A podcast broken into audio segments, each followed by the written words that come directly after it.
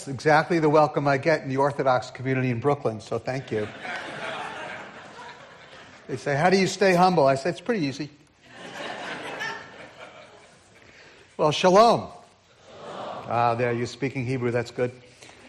So, uh, I was, as I was driving up, I thought, wow, you know, Millington uh, Baptist has really gone far in their relationships with the Jewish people. When I drove up, I thought, can't believe they put a menorah and, and a dreidel on their property.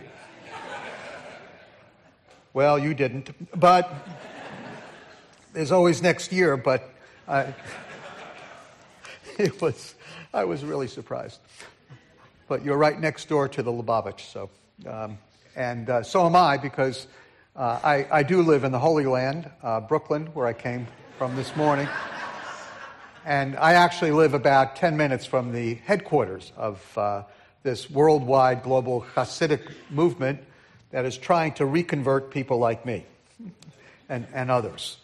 But it's, it's a joy to be at Millington. Um, I have a long history with the church. Some of you are too new and too young to know it, and, but maybe a few. I think the best thing that ever happened was in, I was in a little bit of a transition. And one of the reasons I've had the long term relationship with Millington uh, was not just because Peter Pendel was nice to me, but I, have had a long history uh, because I am one of the few conservative Baptist Jews in Chosen People Ministries. So, and, uh, and, I, and I want you to know, I became a conservative Baptist and was ordained a conservative Baptist in New Jersey at Sayre Woods Baptist or now Bible Church. And, and because I'm, I, I just had theological convictions that drove me to become a conservative Baptist. Not really. I, I became a believer, didn't know that there were Christians in New Jersey, and was driving up Route 9, and I saw a sign that said, We preach the Bible. I said, Wow, that's great. I'll go in there and see what, what that is. And they said, We're a conservative Baptist church. I said, Sounds good, I'll join. That was it, 48 years ago. So, uh, but I'm, I'm delighted uh, uh, uh to be here. We, uh, I've, I've, had a heart. I was born in Brooklyn, raised in Queens, graduated high school in, from Old Bridge, New Jersey. And uh, so I'm kind of, a, you know, confused. And, but I really have a heart for reaching the Jewish people of Brooklyn. Uh, one reason is because I'm a lazy missionary and I don't want to work for it. You know, everybody in Jewish missions talks about how they have found a Jewish person to talk to. I just walk out the door. It's easy. So there are about three and a half million uh, people in Brooklyn. There's about a million Jewish people, and so it's very simple. And so I've had a, a heart for Brooklyn for a long time. And in one ministry transition, uh, before I became president of Chosen People. Uh, I had a good, strong relationship with the church, with Millington, and uh, I rented this little property on what's called Ocean Parkway, which is probably the most Jewish internal highway there is outside of Jerusalem. And, and so it was just prime for a sign, you know? And the Jews need a sign. I'm a literalist. And so uh, I needed a sign, but I needed a special sign. Number one, it needed to be on a metal pole that couldn't be cut down. Number two, it needed to be uh, behind uh, glass or something where you can wipe off the spray paint and it couldn't be broken. So there were, there were a lot of specifications for this. And so I was, uh, some of the adult folks at Millington at that time, who were now, who were my age. Well, anyway.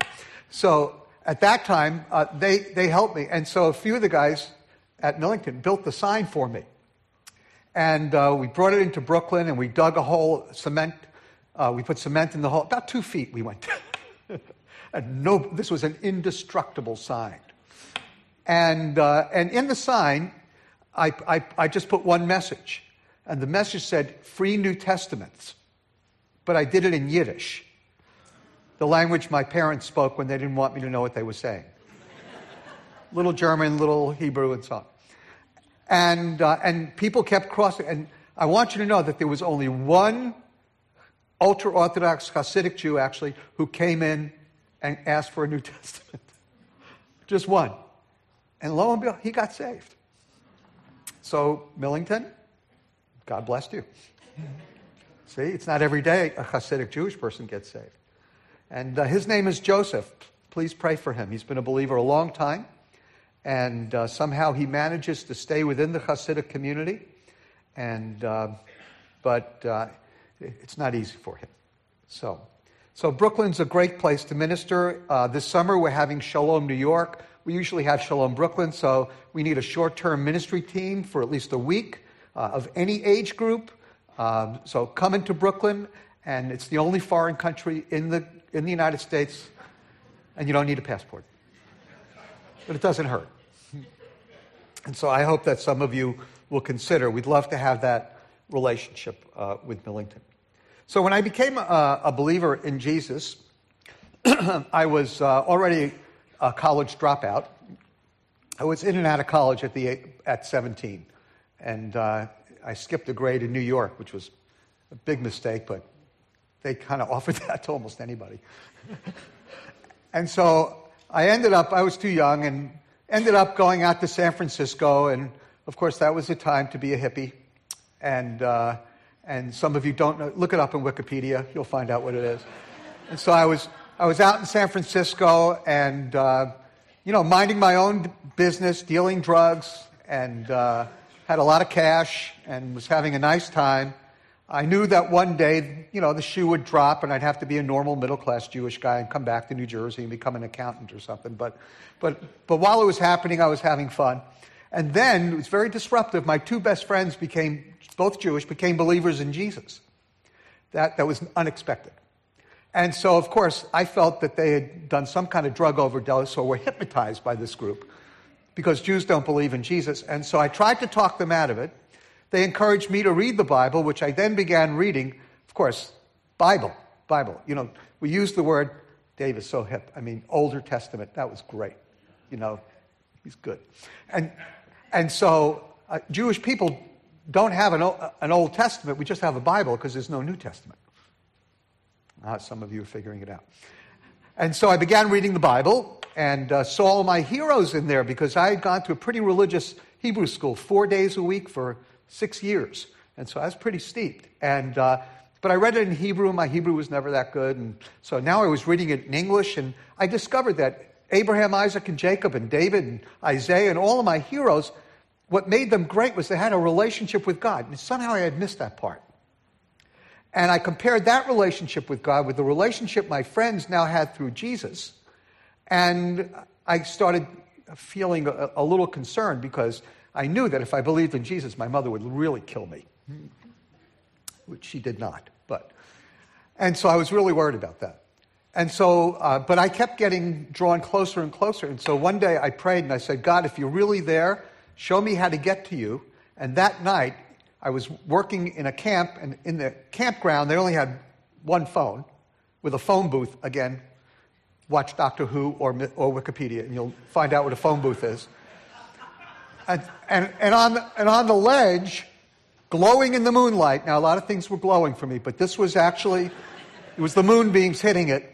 And I looked down, and there was a copy of the strange book, and I picked it up, and it had like a newspaper cover on it. It said, Good News for Modern Man. I couldn't figure out what it was.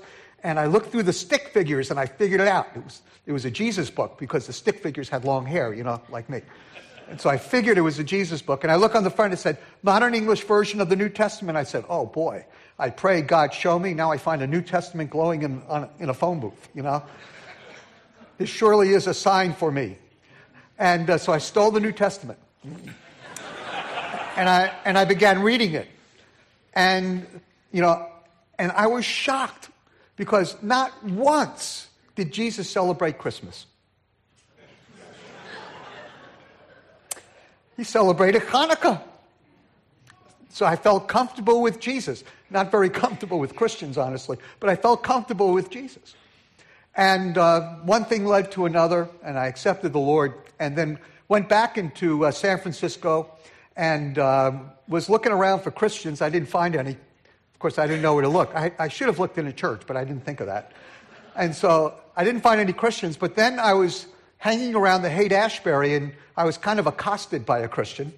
Uh, and uh, he was doing his seminary evangelism assignment for Golden Gate Baptist Seminary.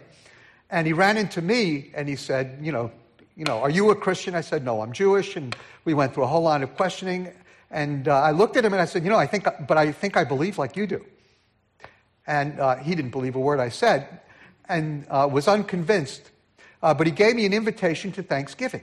And so I went to my first Thanksgiving in November 1970. And I remember it like it was yesterday because it was so extraordinary because they actually gave thanks to somebody. I mean, you'd be surprised how many people celebrate Thanksgiving and, oh, they thank the cook, they thank the, you know, but they don't thank God. And, uh, and so I was just astounded by, by this whole thing. And I loved it. And they sang uh, Christian songs, of which I knew none. And up until that point, I, I, really did think I was the only Christian in the state of California. And so, which made, well, anyway, so, so I walked, walked out, and as I'm leaving, the young guy puts his, his arm around me and he says, Ah, oh, Mitch, if you think you like Thanksgiving, wait till you celebrate Christmas. I said, was that in the contract? I mean, you know, Jesus didn't even celebrate Christmas. Why am I celebrating Christmas? And because I was raised in such a Jewish home in, in, in, in New York City. And, you know, Christmas is our protest holiday. You know, if you want to if you want to find a, a, Jewish home in the Christmas season, look around for the menorahs in the windows. You know, and uh, including ours. And so uh, I, I, I, I was I felt funny about it, and uh, I said, do, you, do we have to celebrate Christmas? Because I was used to holidays that you have to do. Okay, and he said, you have. I said, no, you don't have to do it. I said, good. And uh, so I had this uneasy relationship with Christmas from the beginning. And, uh, and today, I'm really in a quandary, okay? Because today is the first day of Hanukkah. And you lit the candles.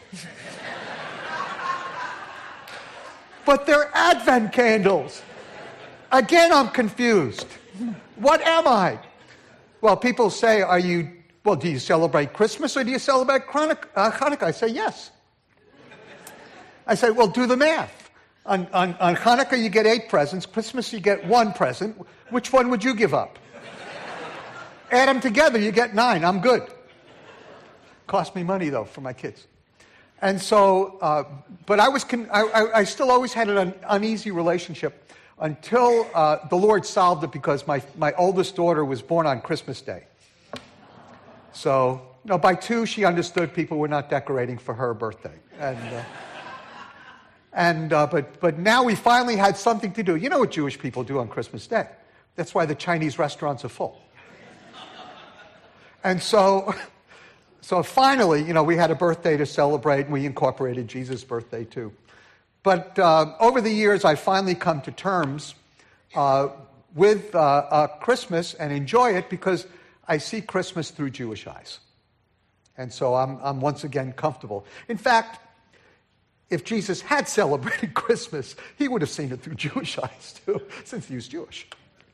And so uh, this morning we're going to have an expanded Advent, and we're going to take a look at Christmas through Jewish eyes by opening up uh, the Hebrew Scriptures. And I hope that we'll come to the same conclusion that uh, what I really believe now is that Christmas is a Jewish holiday. In fact, I'm thinking of leading a movement if you join, I'll get you a t shirt. So I really believe that Christmas is a Jewish holiday because, first of all, without the Jewish people, there'd be no Christmas. I mean, think about that one. In fact, without Hanukkah, there'd be no Christmas.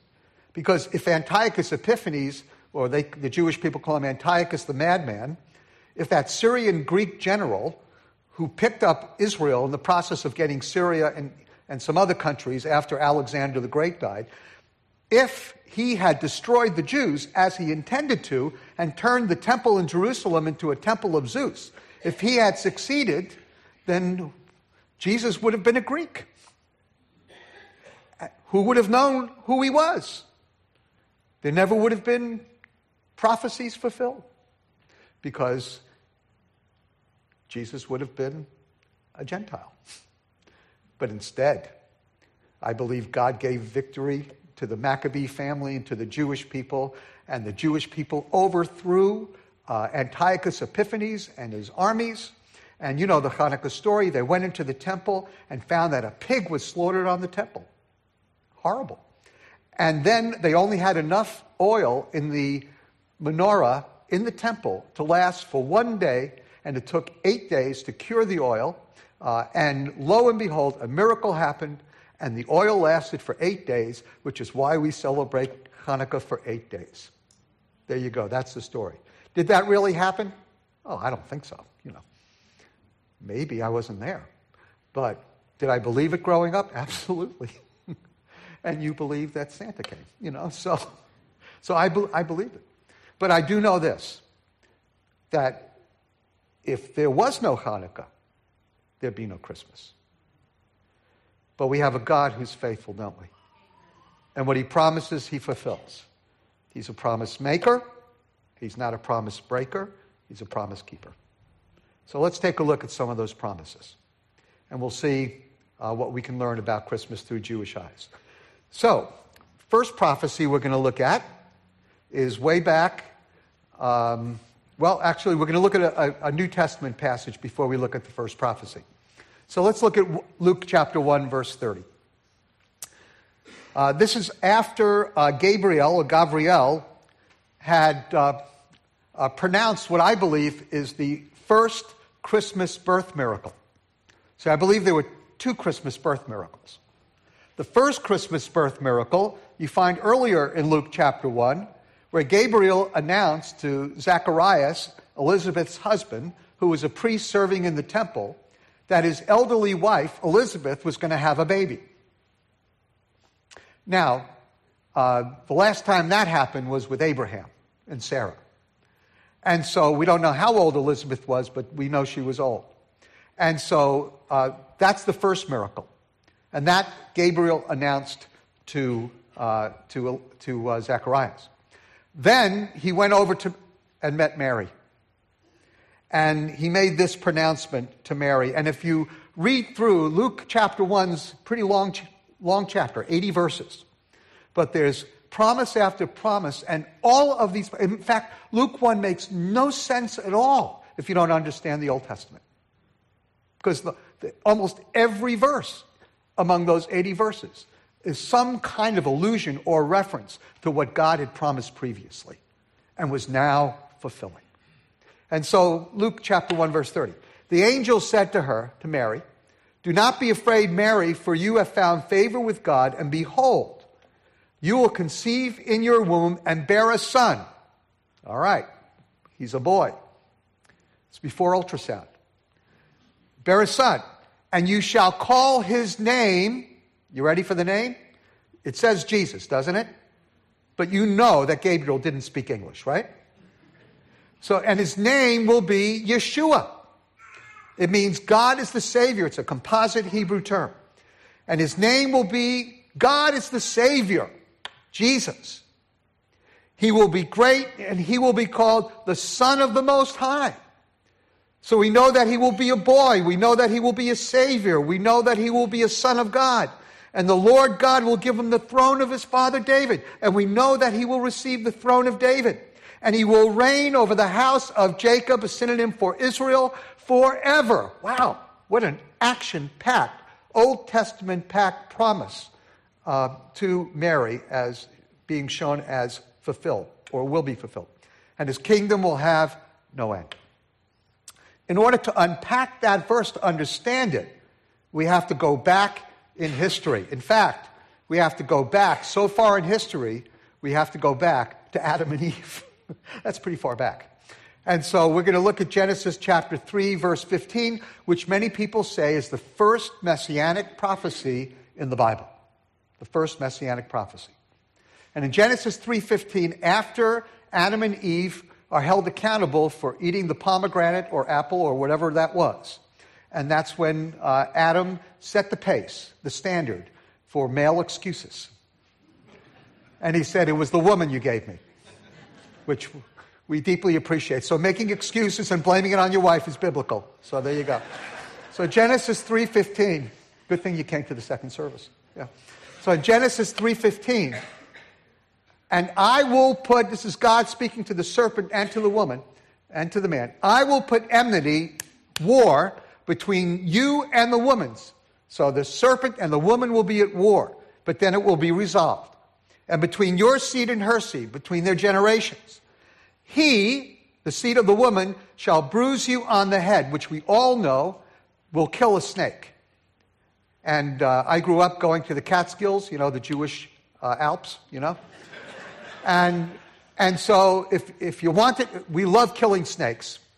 You know, you catch them with a little V stick and then you step on them, and somehow little boys just love that. And so, so to kill a snake, you need to crush its head. So he, the descendant of the woman, will crush the head. The Hebrew word for bruise can also be crushed. Will crush the head, but in the process of crushing the head and destroying the snake, destroying serpent, you shall bruise him on the heel. So the seed of the serpent will bruise the seed of the woman on the heel. A hurtful but not fatal injury. But that's all we know about this first promise. So the, this promise of redemption, which comes early, it comes as early as the first sin. So you have sin, judgment, the promise of, of redemption, the hope of redemption, all within one chapter. Amazing, huh? And so this hope uh, is, is, is established by God. But we don't know a lot about it. So now the rest of the Old Testament narrative, the rest of the story, is God filling in the details of who this person will be. Because as the rabbis say, the world was created for the Messiah. Don't you love that one? That's a piece of Jewish wisdom you want to keep. So, now the next passage is in Genesis chapter 12. There are a few in between, but we don't have time. Maybe I'll reference them. So now we learn not only that this person who will solve the sin problem, this person and solve the Satan problem. This person would be born of a woman, a unique way to phrase it. We don't understand that till later. Born of a woman. And now we find out that this person will be Jewish. So the Lord said to Abram in Genesis 12, Go from your country, from your relatives, from your father's house, to the land which I will show you, and I will make you a great nation. I'll bless you, make your name great, and you shall be a blessing and I'll bless those who bless you, curse those who curse you, and through you all the families of the earth shall be blessed. So, just a quick quiz. How many of you want to curse the Jewish people? How many of you want to bless the Jewish people? My suggestion is the latter. Just, just advice from your friends at Chosen People Ministries. Why? Because God chose the Jewish people to be his bridge of redemption to a broken and dark, sinful world. The Jewish people weren't chosen to be special, they weren't chosen to, be, to, to survive. The Jewish people were chosen for a mission. And the mission was to bless all of y'all. Okay? So, and in you all the families of the earth shall be blessed. But in this, we know that the Messiah would be a descendant of Abraham, Isaac, and Jacob. And actually, if you take it a little deeper, and I'm going to do it quickly, we find out that Abram actually was in the line of Shem. And the line of redemption, we have good reason to believe, because in Genesis chapter 9, continued after the flood through Shem, and then ended up with Abraham, Abram, Abraham, and then Isaac and Jacob. So there is a very clear line of redemption from Shem through Abraham, through the patriarchs, all the way through. Now, the next prophecy, we learn about the tribe where the Messiah would uh, come from. So there were 12 tribes. Judah is the fourth tribe, not the first tribe. And so we read in Genesis 49:10, which is Jacob's deathbed prophecy, that whoever this redeemer, whoever this savior, whoever this penultimate Jewish leader, whoever he will be, he will come from the tribe of Judah. Unlikely, should have come from the first, he comes from the fourth. So we read, the scepter shall not depart from Judah. The the symbol of royalty, nor the ruler's staff from between his feet. Two symbols of royalty. Until Shiloh comes. Interestingly, in Jewish literature, in the Talmud, Shiloh is understood as one of the names of the Messiah. And so Jewish people would have no trouble. An educated Jewish person, check out, you know, just talk to some of the people down the road, you know. Say, can I read Genesis 49, 10 with you? You know. And uh, I'm serious. Uh, they will be shocked. I want at least five of you to give it a try, okay? Report back. So, until Shiloh comes, and to him shall be the obedience of the peoples, which is also a potential play on words in the Hebrew, because the literal Hebrew, Shiloh, if it's not a proper name, means to him whose right it is, or to him who has authority. So Judah will be the royal tribe, and, uh, and one day uh, they will produce the ultimate Jewish leader. That's all it says. And to him shall be the obedience of the peoples, which, by the way, just so you understand, the word there for peoples is goyim, which means it's not just the Jews, but the Gentiles. So you have a lot packed into Genesis 49:10. Now we go to the next passage in 2 Samuel 7, chapters, uh, chapter 7, verses 16 through 17. You with me okay? All right, too fast? Okay, you can argue with the pastors for more time, but you know, but I think we have enough. All right, so here's the promise. So David sinned with Bathsheba.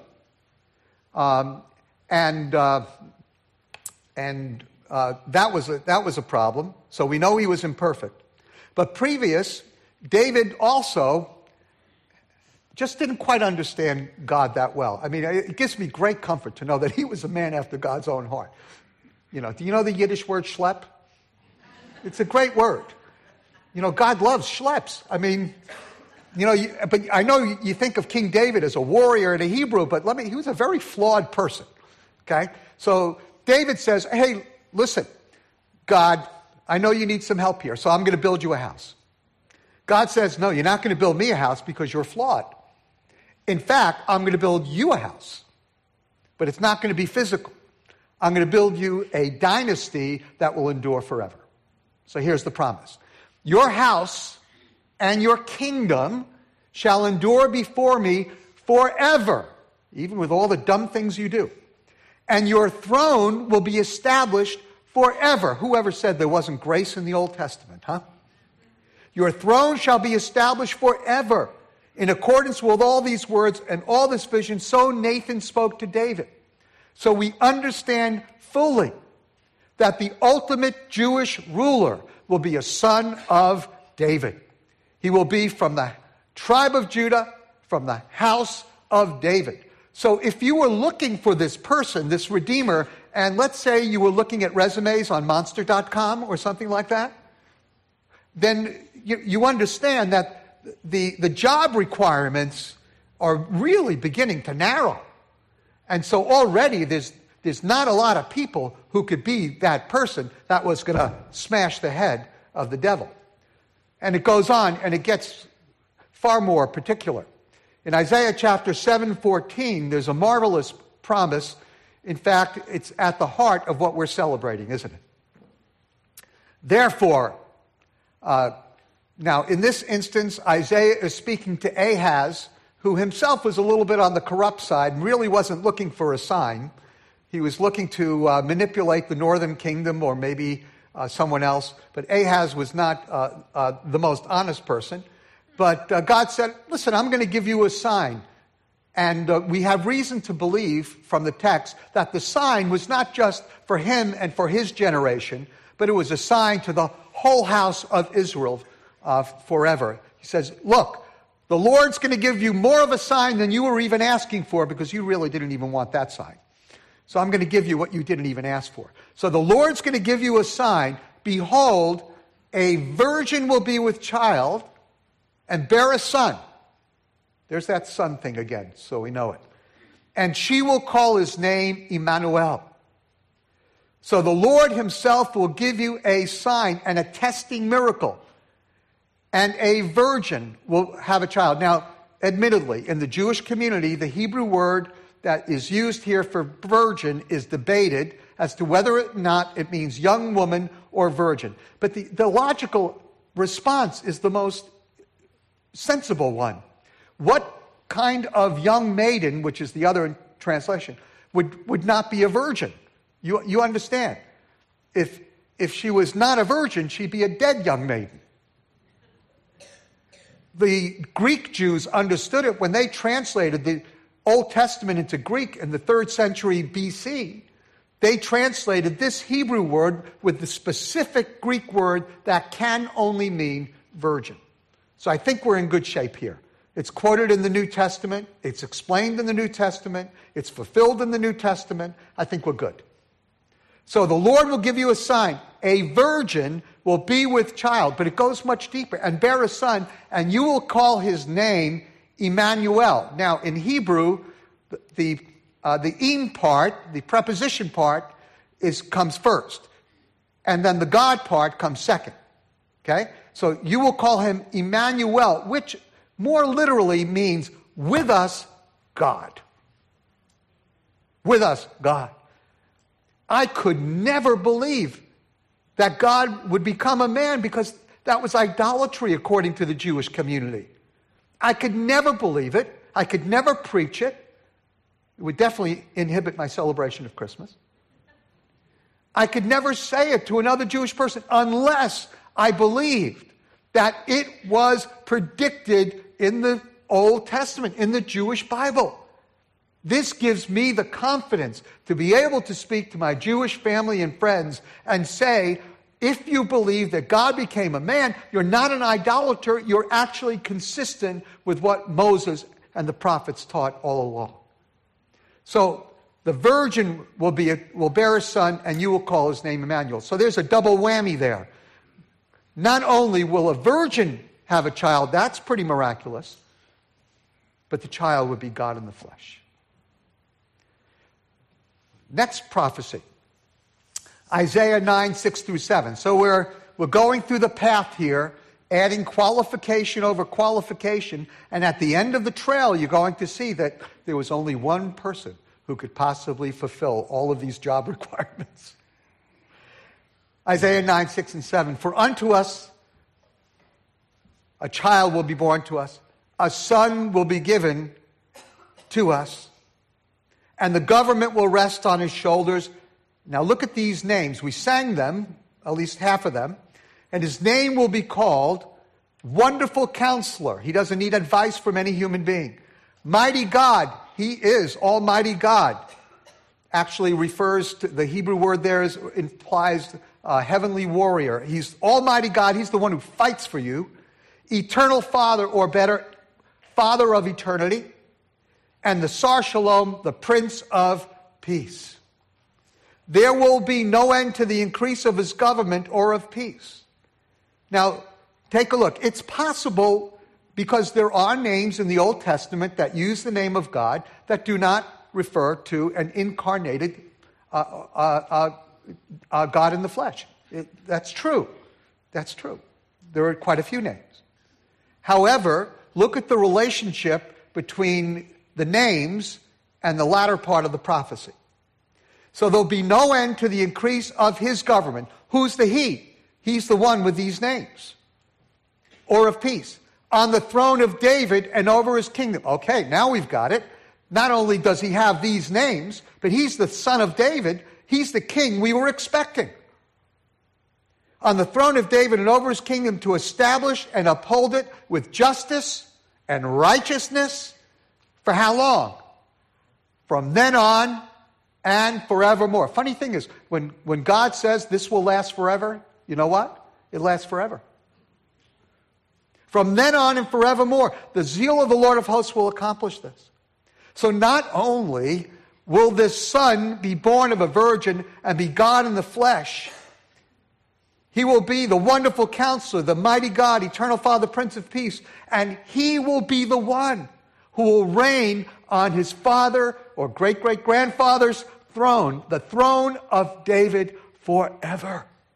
And that, my brothers and sisters, cannot be separated from Christmas. You cannot separate the first coming from the second coming.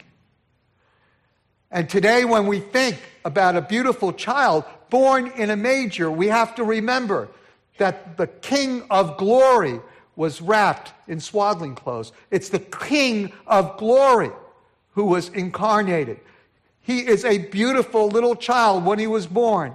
But let me tell you, he is a glorious king who will rule forever. You can't separate the two. Now, for no extra money, I'm throwing in an unusual prophecy. It does, yes. If you wear it in Yiddish, then yes, yes. I will now read the verse in Yiddish. No, I'm just kidding. Okay.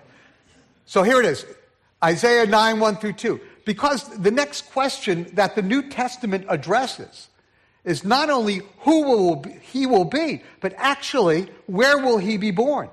So let's journey on. But there will be no more gloom for her who was in anguish. In earlier times, he treated the land of Zebulun and the land of Naphtali with contempt, talking about the Galilee. But later on, he shall make it glorious by the way of the sea. Now, how many of you have ever been to Israel? Raise your hand high. Okay, most of you are waiting for second coming free tickets. Okay? Got it. I, I understand that. Nobody likes sitting in a bus for nine days. So, well, you, you can come with Chosen People Ministries, and if you do, we'll take you up to the Galilee and we'll take a boat ride on the Sea of Galilee, Gal- Galilee, and you will see how beautiful it is. And it really is beautiful, but I do not suggest you get out of the boat. So it is glorious. By way of the sea, on the other side of the Jordan, Galilee of the Gentiles, you'll see uh, both sides. The people who walk in darkness will see a great light. That's the promise to the Galilee. Those who live in a dark land, the light will shine on them. Who is the light? What is the light? The one who said, I am the light of the world. And where was he from? The Galilee. Very, very specific. And then maybe one last prophecy in Micah chapter 5, verse 2. Micah was a contemporary of Isaiah. And he writes, but as for you, Bethlehem, uh, Bethlehem, if in Hebrew, should be pronounced Bethlehem, and it means house of bread. So Bethlehem was the bakery. Actually, not really. Uh, Bethlehem was the place. It's, it's just it's very close to Jerusalem, about five miles, and it's Bethlehem where they raised sacrificial sheep. Do you know any shepherds who lived in Bethlehem at any time? so it was David's home. So, but as for you, Beit Lechem, house of bread, Ephratah, because you're the one in the south, not in the north, being very specific, too little to be among the clans of Judah. So now, again, building upon all these other prophecies, we understand that whoever this person is that's being described by Micah, who will be born there, is from the tribe of Judah, is from the house of David, because David was born in Bethlehem. From you, Bethlehem, one will go forth for me to be a ruler in Israel. And so the ruler that we expected who will crush the head of the snake, would be born in Bethlehem, fulfilling the prophecies that he would be from the tribe of Judah, from the house of David. But it goes much further. Look at the last part of the text. His goings forth are from long ago, from the days of eternity. That's what I would emphasize. In fact, there are two words, Hebrew words here. And uh, when they're used together like this, 98% of the time, they refer to God Himself. Prophet knows exactly what he's saying. His goings forth are from long ago, from the days of eternity. Get the picture? The ruler who comes from Judah, who comes from Bethlehem, is the very person who ultimately said, I am the light of the world and I am the bread of life. It is God Himself. the incarnate God, born in Bethlehem. His goings forth from long ago, from the days of eternity. Well, it's all summarized for me. And this is why I can feel so confident in, in being a believer in Jesus. And it's why I believe that Christmas is a Jewish holiday, which you are now convinced of, aren't you? The reason is found in Luke 24. Uh, you know, if there was a Bible class I would like to take, and maybe you would offer this at Millington Baptist sometime, but if you were to invite Jesus to teach a course on Old Testament prophecy, it would be well attended. And so he's walking along uh, the road, and uh, he's on his way to Emmaus, and there are these two despondent, depressed disciples who believe that Jesus may have been the Messiah, but he blew it all because he died. And some women were at his grave and said that he rose, but they haven't seen him yet. So they're griping and complaining to guess who? To Jesus. But he's kind of cloaked. And then he reveals himself to these disciples. I would have loved to have been in their brain when that happened. And then Luke records, then beginning with Moses and with all the prophets, and we just went through some, he explained to them the things concerning himself in all the scriptures. My brothers and sisters, we have a strong foundation for our faith because the God who always keeps his promises laid a very clear pathway from Genesis all the way through to the new covenant of who the person would be that would crush the serpent's head, who would save us from sin, who would die for us, who would rise for us, who would ascend to heaven and intercede for us, and one day return to reign on his rightful Davidic throne in Jerusalem forever. And that's the Messiah, Yeshua. God is the Savior the only Savior. And that is why Christmas is a Jewish holiday. and that's why we can stand on a strong foundation. And this is another reason why we should have such desperate hearts to pray for and to share the good news with our Jewish friends, loved ones, and neighbors. Because if anyone should believe in Yeshua. It should be the Jewish people. You agree? Well, now I need you, uh, as we look a little bit, uh, learn a little bit more about chosen people, I need you to take out your brochures because this is a very special Hanukkah Christmas event. You know, Hanukkah begins tonight, and so, you know, this has now become a Hanukkah tradition. It's called the tradition of the tearing of the brochure. So just take it out, fold it along the perforation. At the count of three in Yiddish, no, in Hebrew, we will all rip at the same time to demonstrate our unity. Okay? I know you can do this, but count after me. All right, you ready? Got it? It's in your bulletin if you're looking for it. Okay? Echad. Okay. Little remediation here. Okay, try one more time. Echad. Ah, yeah. Shtayim. Shalosh. Rip.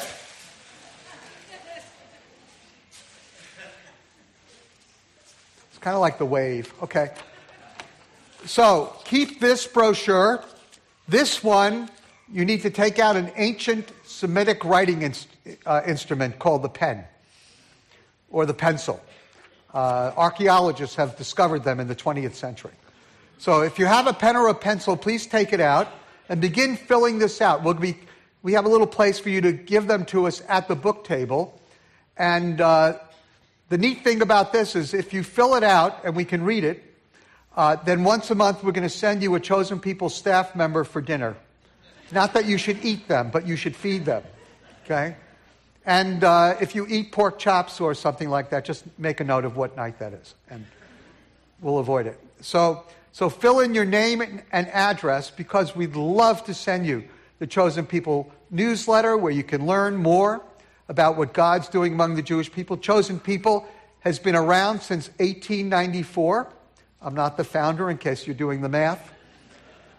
We began with a, a, a, rabbi from Hungary who got saved on the Lower East Side and started Chosen People Ministries to reach Jewish people, his fellow Jewish people, with the gospel. And uh, so we've been around a long time.